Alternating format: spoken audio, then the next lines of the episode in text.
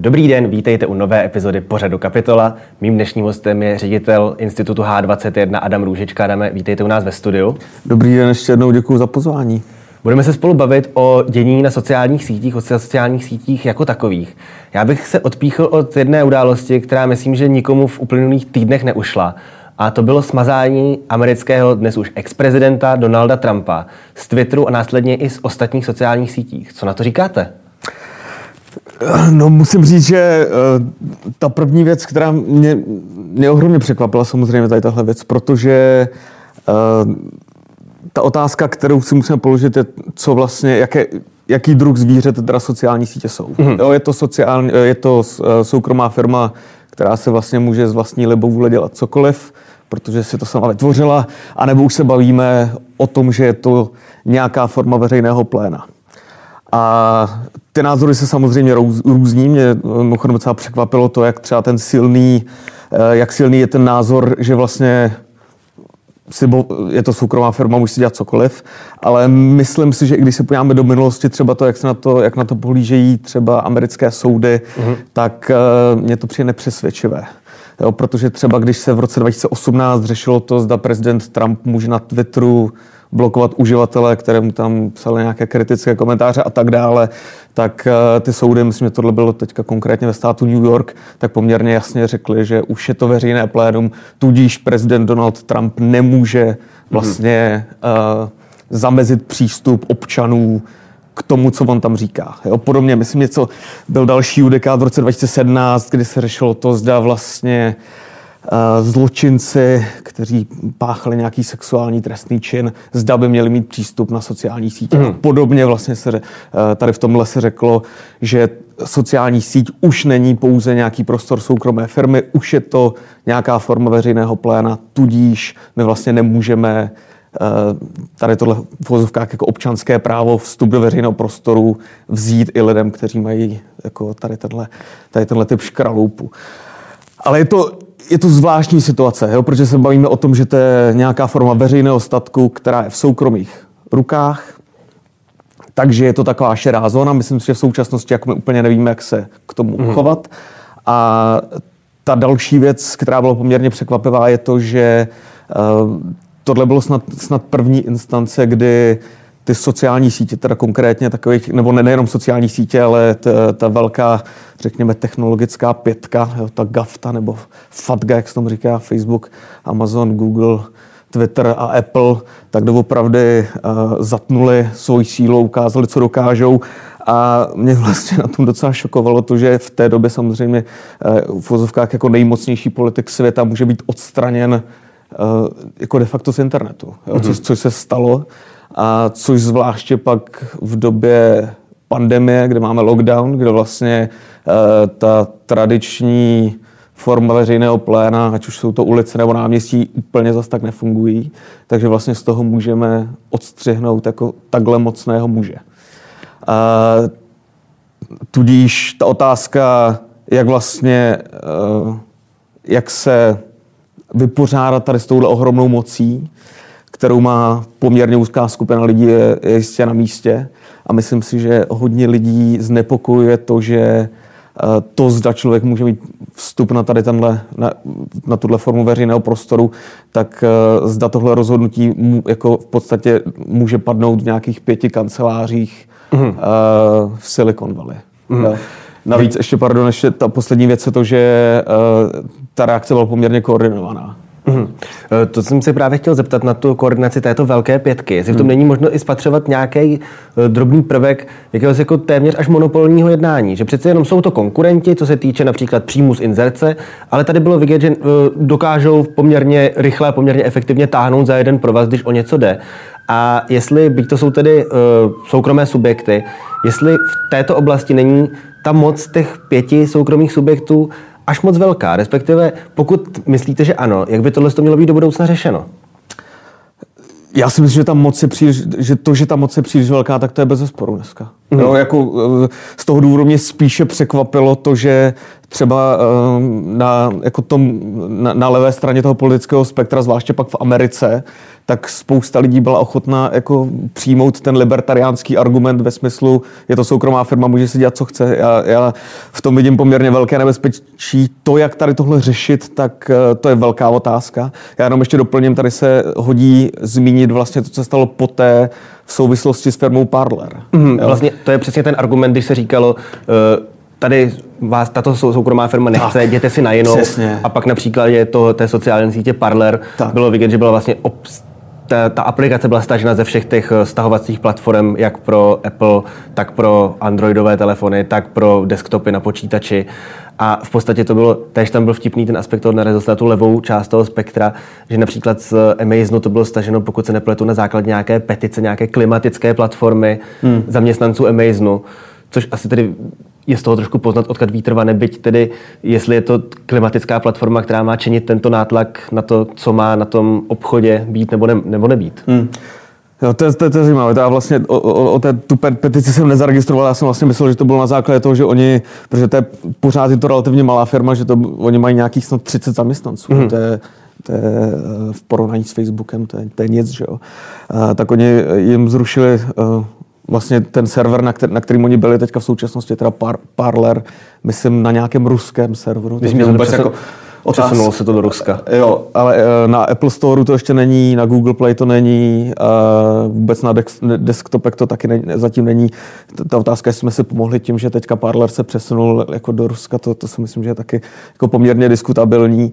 Ale je to vlastně to, co jste říkal. Jo. Je to, je, v současnosti si myslím, že to je určitá forma oligopolu, která v momentě, kdy se dokáže efektivně skoordinovat, tak uh, velice efektivně dokáže zrušit jakoukoliv jako soutěž, se myslím. Mm-hmm.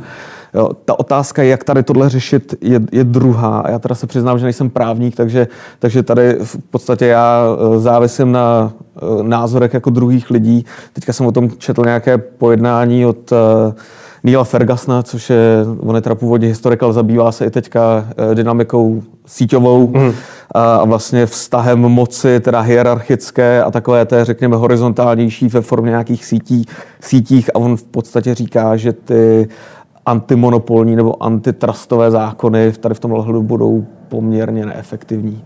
Jo, že ta cesta, kterou bychom měli jít, je nějaká jakási forma internetové ústavy, která bude mít určitý ekvivalent prvního dodatku mm-hmm. k americké ústavě, která bude garantovat volný přístup k informacím, volné šíření a, a alespoň jasné podmínky toho, co se teda může trestat, nebo, nebo za co se teda vůbec trestá. Jo? Protože když se podíváme na to, proč byl Donald Trump vymazán, jo? ty konkrétní tvrzení, ty konkrétní výroky. Bylo tam takové to obligátní porušování zásad komunity. Je to tak. Jo, což, což je velmi vágní. Jo, to je, to, je, to je gumová věc, jo, to je deštník, pod který se vleze jako cokoliv. A e, máme i případy, kdy e, jako lidé se půl roku snaží vlastně dopátrat, proč byli vymazáni a vlastně pořád to stejně jako nevědí. Takže, takže tohle je velice problematické. No a Donald Trump, když se podíváme na skutkovou podstatu, tak právníci se v podstatě shodnou, že tady tohle spadalo pod, eh, pod jeho svobodný projev. Jo, tam, mm. nebylo to, jo, tam nebyla ta podmínka toho, jak se tomu říká, to, to jasné a bezprostřední nebezpečí, jak to definoval Oliver Wendell Holmes někdy eh, v 20. století. Takže, takže z tohohle pohledu to bylo naprosto v pořádku. To, že ta retorika byla jako nemoudrá, jo, hyperbolická, taková jako jasně trumpovská, na to, to se asi shodneme, že uh, to není dobré, nicméně je otázka, zda uh, to, co jako na základě tady nějakého etického argumentu zda, eh, říkám, těch jako pět manažerů eh, má tu schopnost někoho odstřihnout od veřejného pléna, tak to je, to je věc úplně druhá. To, jak se to bude řešit, tak eh, to já nevím a myslím si, že vzhledem k tomu, že nastupuje nová administrativa, Donald Trump za ty čtyři roky, co tam byl, tak jako nebyl schopen v podstatě uh, s tím něco udělat. A ta cesta pravděpodobně by měla vést skrze nějakou změnu té sekce 230 toho telekomunikačního aktu z roku 1996, která vlastně jako velice vágně definuje to, co teda sociální sítě, jestli je to platforma nebo jestli je to nakladatel, protože teďka jsme vlastně v té, v té takové zvláštní situaci. Kdy vlastně nikdo neví. No, jo, ono je to taková ta hlava 22. Jo. Pokud uh, oni tam nechají něco, co se nelíbí, tak oni můžou říct, my jsme platforma, my za to neseme, my za to neneseme odpovědnost, což je ta ta první část té sekce 230. A ta druhá věc je, pokud oni vymazí, vymažou něco, tak se odvolají na to, že, tak se odvolají na to, že jsou nakladatel. Přesně hmm. tak, takže oni jsou jako obě věci zároveň.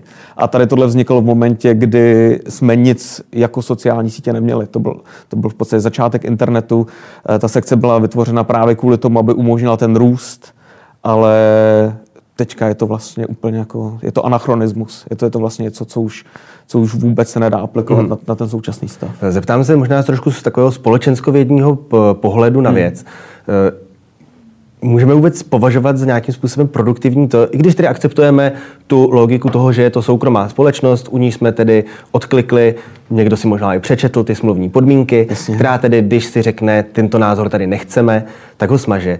Může to být, nemůže to být spíš naopak kontraproduktivní v tom, že ten člověk tím, že je smazán, tak uh, asi ten názor úplně nezmění. Naopak dost často je v lidské přirozenosti se zatvrdit v tom, podívejte, tady proti mě jdou a najde si nějaké jiné kanály ať, a i třeba například u toho Parleru, který se přesunul do Ruska, se tady nehrozí to, že co se bude dít, když se řešily ty velké aféry s torrentovými servery, které se nakonec přesouvaly někam mm. do Mogadišu, do Afganistánu, mm. do těchto těch naprosto uh, neregulovaných zemí. Že tady aspoň můžeme říct, že na těch velkých sociálních sítích je přece jenom nějaká řekněme, kontrola, nebo je tam něco, kde můžeme alespoň monitorovat ty aktivity, když to no. takhle ty lidi akorát přesouváme do nějaké podivné šedé zóny a aby se pak ve finále i ta velká pětka nedivila, co vlastně si upekla někde někde, někde bokem, kam to odsunula. Mm. Já s tím, s tím úplně souhlasím. A to, to je eh, to je jeden ze základních argumentů pro svobodu projevu vůbec. Jo, John Stuart Mill ve spisu o svobodě z 19. století 1859 tam píše to, že v momentě, kdy my se rozhodneme někoho umlčet, tak to neznamená, že ten člověk bude umlčen absolutně. Že on se akorát přesune do oblasti, kde nebude monitorován, kde vlastně uh, ta kontrola nebude přímá, tudíž názory a přesvědčení, které by v podstatě ve světle veřejné diskuze neměly šanci na přežití, tak tady budou a budou mít možnost se radikalizovat. Mm-hmm. Jo, mně se v podstatě ani nelíbí ten argument toho, nelíbí se vám, že vás Twitter maže, tudíž založte si uh, novou sociální síť, protože pokud my tady už dneska se bavíme o tom problému sociálních bublin, jo, toho, že vlastně uh, nedochází k tomu doteku těch různých názorových táborů, tak teď se to aspoň má šanci dít, nebo řekněme do nedávna se to relativně dobře mohlo dít na jedné platformě, kde tam byl aspoň potenciál pro nějaký ten dotyk těch názorových táborů. Teďka, kdyby jsme měli, já nevím, když to přeženu jako liberální Twitter a teda konzervativní Parler, tak uh, tam potom... Se budou spíše lidé jenom plácat po zádech a vlastně to k ničemu nepovede. A my tady tohle, tohle známe z psychologie. Jo? Tomuhle se říká skupinová polarizace, což teda eh, teďka skupinová sociální polarizace je něco jiného. To je to, že když vlastně dáte dokupy uh, skupinu lidí, kteří mají podobný názory, ale v podstatě umírněné, tak tím, že oni jsou spolu a není tam, řekněme, nějaký aktivní disent, tak spíš uh, to povede k tomu, že ten vlastně výsledný názor pod po té diskuzi v té nějaké skupině bude extrémnější mm. než ty jednotlivé názory těch jednotlivých lidí úplně na začátku. Právě proto, jak jste říkal, že se budou plácat po zádech a nikdo, jako, nikdo uh, tam nebude, kdo by, kdo by to rozporoval. Mm. A tohle, tohle je velice nebezpečné. Tohle se hodně řešilo třeba Tohle se řešilo při uh, vylodění v zátoce sviní, kde prostě tam byla velice jako uniformní skupina lidí, tudíž oni, vedli, oni vlastně uh, měli úplně uh, jako hloupý plán, který nevyšel, že jo. Uh, ti exulanti, kteří se vylodili na Kubě, tak byli okamžitě uh, obklíčeni a tudíž teďka třeba uh, vojenští strategové, nebo třeba já vím, že to dělá Mossad v Izraeli, tak jako aktivně v rámci nějakého strategického plánování, tak používají takzvané pravidlo desátého muže. Jo? Tudíž pokud máte skupinu lidí, kteří se na, vše, na všem shodnou, tak vlastně povinnost toho desátého nebo toho jednoho člověka Aby se je aktivně nesouhlasit. Mm-hmm. Jo? A to je vlastně způsob, jak se zbavit tady téhle poměrně neblahý sociálně, sociálně psychologický dynamiky. Mm-hmm. Zeptám se ještě k té nějaké možné budoucí regulaci těch sociálních sítích. Mm. Sám jste narážel na to, že jsou zde případy a velmi četné lidí, kteří byli smazáni a ani přes nějaké delší mm. dotazování se se vlastně ničeho nedobrali. V Česku můžeme zmínit asi uh, youtubera a publicistu Ondřeje Tesárka, známe jako Bratříček, jasně. který též byl mu smazán profil z, z Facebooku. Teď mu byl tedy obnoven poměrně nedávno, ale sám říká, že vlastně že dodnes neví, proč, co zatím původním bylo, ani co je zatím, že mu to obnovili, že se to prostě obojí tak nějak prostě stalo a byl předhozen před hotovou věc. Měly by ty sociální sítě zřídit nějaký, dejme tomu, orgán nebo nějaké pomocné skupiny v těch jednotlivých zemích, kde působí. Už i díky tomu, že například eh, jsou zde typicky české reálie, který ať už umělá mm-hmm. inteligence nebo nějaký outsourcovaný pracovník někde v Indii nebo v Bangladeši si to hodí do Google Translator, absolutně nepochopí, co to je. Měly by tady být třeba, že by ty sociální sítě skutečně zaměstnávaly nějaký menší tým v každé té zemi, který by byl schopen individuálně posoudit, jestli to tedy jako e, porušuje nějaká pravidla, nebo jestli je to například prostě použít nějakého nevhodného výrazu v rámci třeba vtipu, který rozhodně nemá cíl být nějak jako rasistický, šířit nějakou rasovou mm-hmm. nenávist. Mělo by to víc nějakým tímto směrem? Uh, ano, já, já, já jenom abych tady v tomhle bodě já bych asi poukázal eh, na řešení, které předkládá eh, petice Stop cenzuře teďka, jak, eh, která byla publikovaná v říjnu, jestli si myslím. To je to, za čím stojí Daniel Vávra? Daniel Vávra, Marian Kechlibar a pan Veselý, myslím, že ten třetí, jsem, omlouvám se, jsem to poslední jméno zkomolil, ne, ne, to se nejsem úplně jistý, ale, ale přesně tak, takže to, co oni požadují, je to, aby byla zřízena nějaká vládní komise, která bude, nebo parlamentní komise, která bude mít eh, zástupce všech politických stran, to, aby ta sociální síť měla tady eh, člověka, ke kterému se ta komise může odkazovat, aby vlastně tady byla možnost toho, že ta osoba, která byla vymazána. A mimochodem tady, nutné si uvědomit, že třeba v případě uh, pana Tesárka, tak uh, sociální sítě už dneska pro mnoho lidí představují zdroj obživy. Že jo? Mm-hmm. Tudíž jako vymazání arbitrární z té sociální sítě. V podstatě připravení o práci. Přesně, vy ho, vy ho vlastně odstřihnete od příjmu, což, uh, což taky pro mnohé lidi může být uh, motivací, proč vůbec se třeba k, k určitým tématům nevyjadřovat. Mm-hmm. Jo? A to je situace, kterou my jako v demokratickém zřízení nechceme. Taková ta autocenzura toho, že člověk Přesně. si je vědom toho, ano. že eh, teď tady dělám, mám, mám příjmy z reklamy nebo z nějaké tady spolupráce na nějaký, no, s nějakými značkami a prostě vím, že k tomuhle tématu prostě mluvit nebudu, jako by neexistovalo, protože tady přesně hrozí to, že mě za to někdo sekne a přijdu o toho všechno. Ano, ano, a my se můžeme podívat na tu paralelu, eh, kde eh, tady tohle vzniklo, protože já se o to téma začínám zajímat, no začal jsem se zajímat v roce 2015, že ono se říká, že ten problém byl především eh, v tom prostředí univerzitním. Mm. Jo? A že potom jakýmsi způsobem to teďka skočilo do toho veřejného pléna, všichni jsou překvapeni. Nicméně v tom roce 2015 už vlastně o tom mluvilo, že tady tohle je problém v akademické sféře, že to ovlivňuje výzkum, že to ovlivňuje vlastně to, co jsou uh, uh, profesoři ochotní říkat nebo neříkat právě proto, že tam byl velký tlak jako ze strany určitých aktivistických skupin na to, aby určité, řekněme, nepříjemné skutečnosti se nevyslovovaly.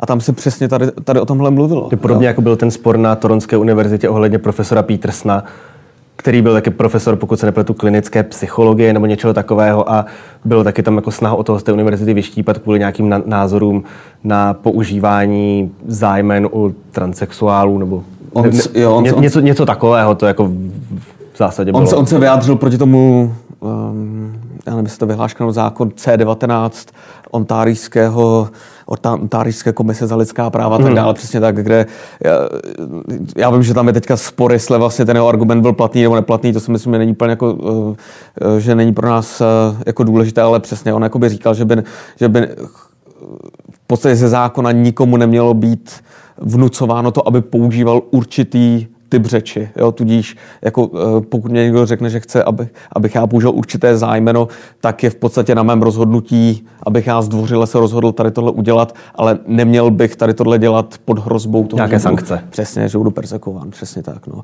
A já jsem tady tohle zažil, když jsem byl na UCL v Londýně, tak eh, v tom roce 2015, to bylo v létě, tak se k nám dostala zpráva přes Twitter, že eh, jeden z našich profesorů, nobelista, biolog Tim Hunt, tak pronesl něco nevhodného na konferenci, na konferenci v Koreji a on byl vlastně jako do tří dnů byl vyhozen všechny komise, kde on seděl, byla to Evropská výzkumná komise, myslím, že to byla Královská společnost pro vědu a výzkum, tak on vlastně jako do tří dnů naprosto skončil a nikdo se vlastně neptal, co se stalo. Jo? A asi po dvou týdnech se ukázalo, že ten výrok byl zmanipulován. Takže vlastně jako ta síla toho virtuálního davu, kde se požaduje to, aby někdo skončil kvůli nevhodnému výroku, tak potom právě vede k tomu, eh, že lidé spíše něco neřeknou, že se mm. spíše budou zaměřovat na ty, řekněme, v vozovkách neutrální témata. témata jo.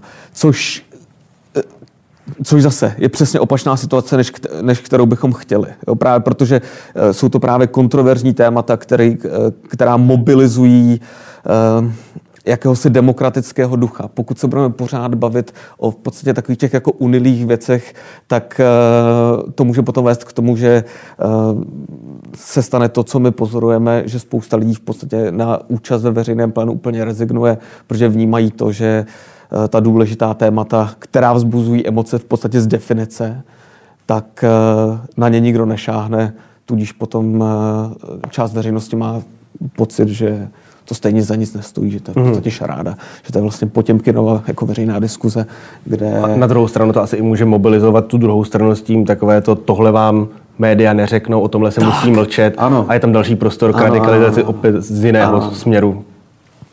Přesně tak, to je, to, je, to je jedna z těch věcí, kterou eh, vlastně, která mě se úplně nelíbí v té současné diskuzi o dezinformacích. Jo, protože eh, v momentě, kdy my budeme příliš horlivě bojovat s dezinformacemi, tak my vlastně nebudeme mít příležitost některé, alespoň z části, legitimní části těch jako dezinformativních zpráv adresovat v otevřeném prostoru. Mm-hmm. Jo, tudíž oni budou mít, a v momentě, kdy člověk nemá možnost jít uh, se obrátit na někoho, kdo o, o nějakém tématu, na kterém tomu člověku záleží, mluví rozumně, tak se obrátí k tomu člověku, o který o něm alespoň mluví jakkoliv už primitivně. Mm-hmm.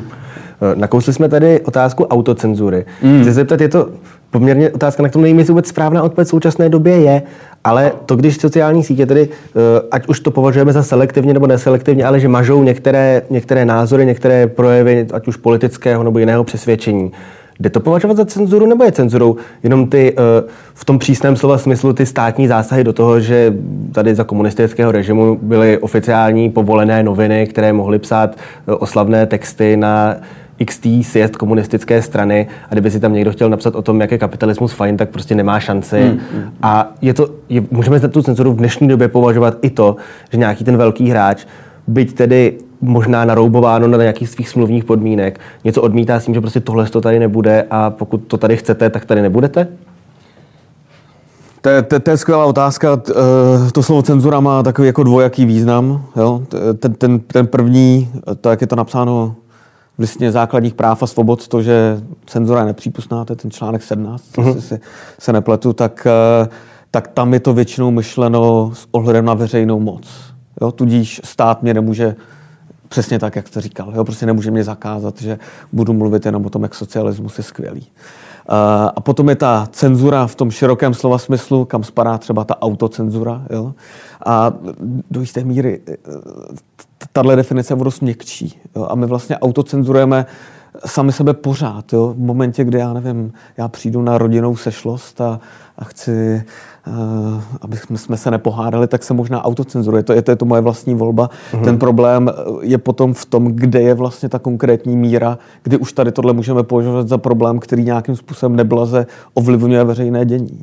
A, a, a takže, takže to, to je ta jedna věc a t, myslím si, že v současnosti už jsme v té fázi, kdy uh, ta autocenzura je aspoň na západě, tak jak je to zmapováno, tak je poměrně široká. Máme jako eh, ty statistiky poměrně jasně ukazují, že je velké množství lidí, kteří se radši nevyjádří. Typicky třeba v Německu se velmi málo mluví ve, mezi lidmi o problematice druhé světové války obecně. Je tam takový ten stud nad tím, No. Takže něco takového. Jo, jo souhlasím. Já, já, mě ještě napadá jedna statistika, která teďka vyšla v eh, loni v létě v Americe, kdy vám 60% republikánů s magisterským a vyšším vzděláním řekne, že má obavu z toho, že kdyby jejich zaměstnavatel věděl o jejich politickém přesvědčení, takže by riskovali ztrátu zaměstnání mm-hmm. nebo že by ohrozili uh, svoje pracovní příležitosti, to je, že, to je, že by je někdo nenajal.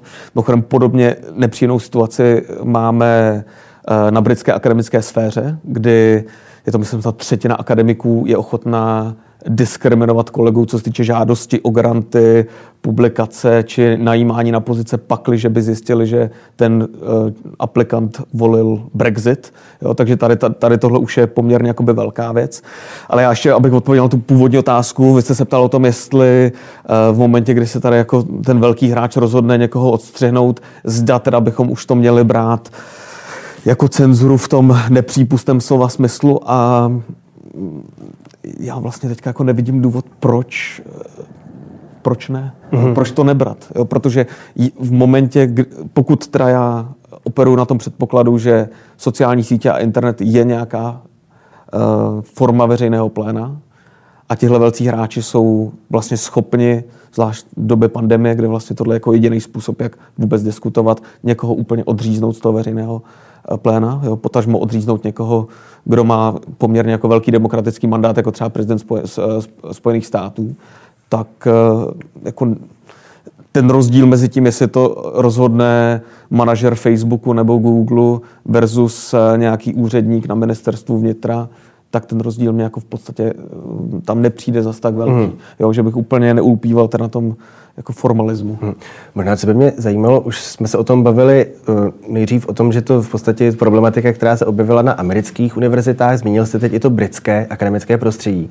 Je nějak vysvětlitelné, proč tohle to vybojilo zrovna v tom akademickém prostředí, nad, nad to v těch angloamerických univerzitách, které jsou brány celosvětově jako nějaká absolutní špička, mělo by to být skutečně ta, ty nejelitněj, nejelitnější mozky, že zrovna tam probublává uh, takovýhle poměrně jako nebezpečný sociální jev?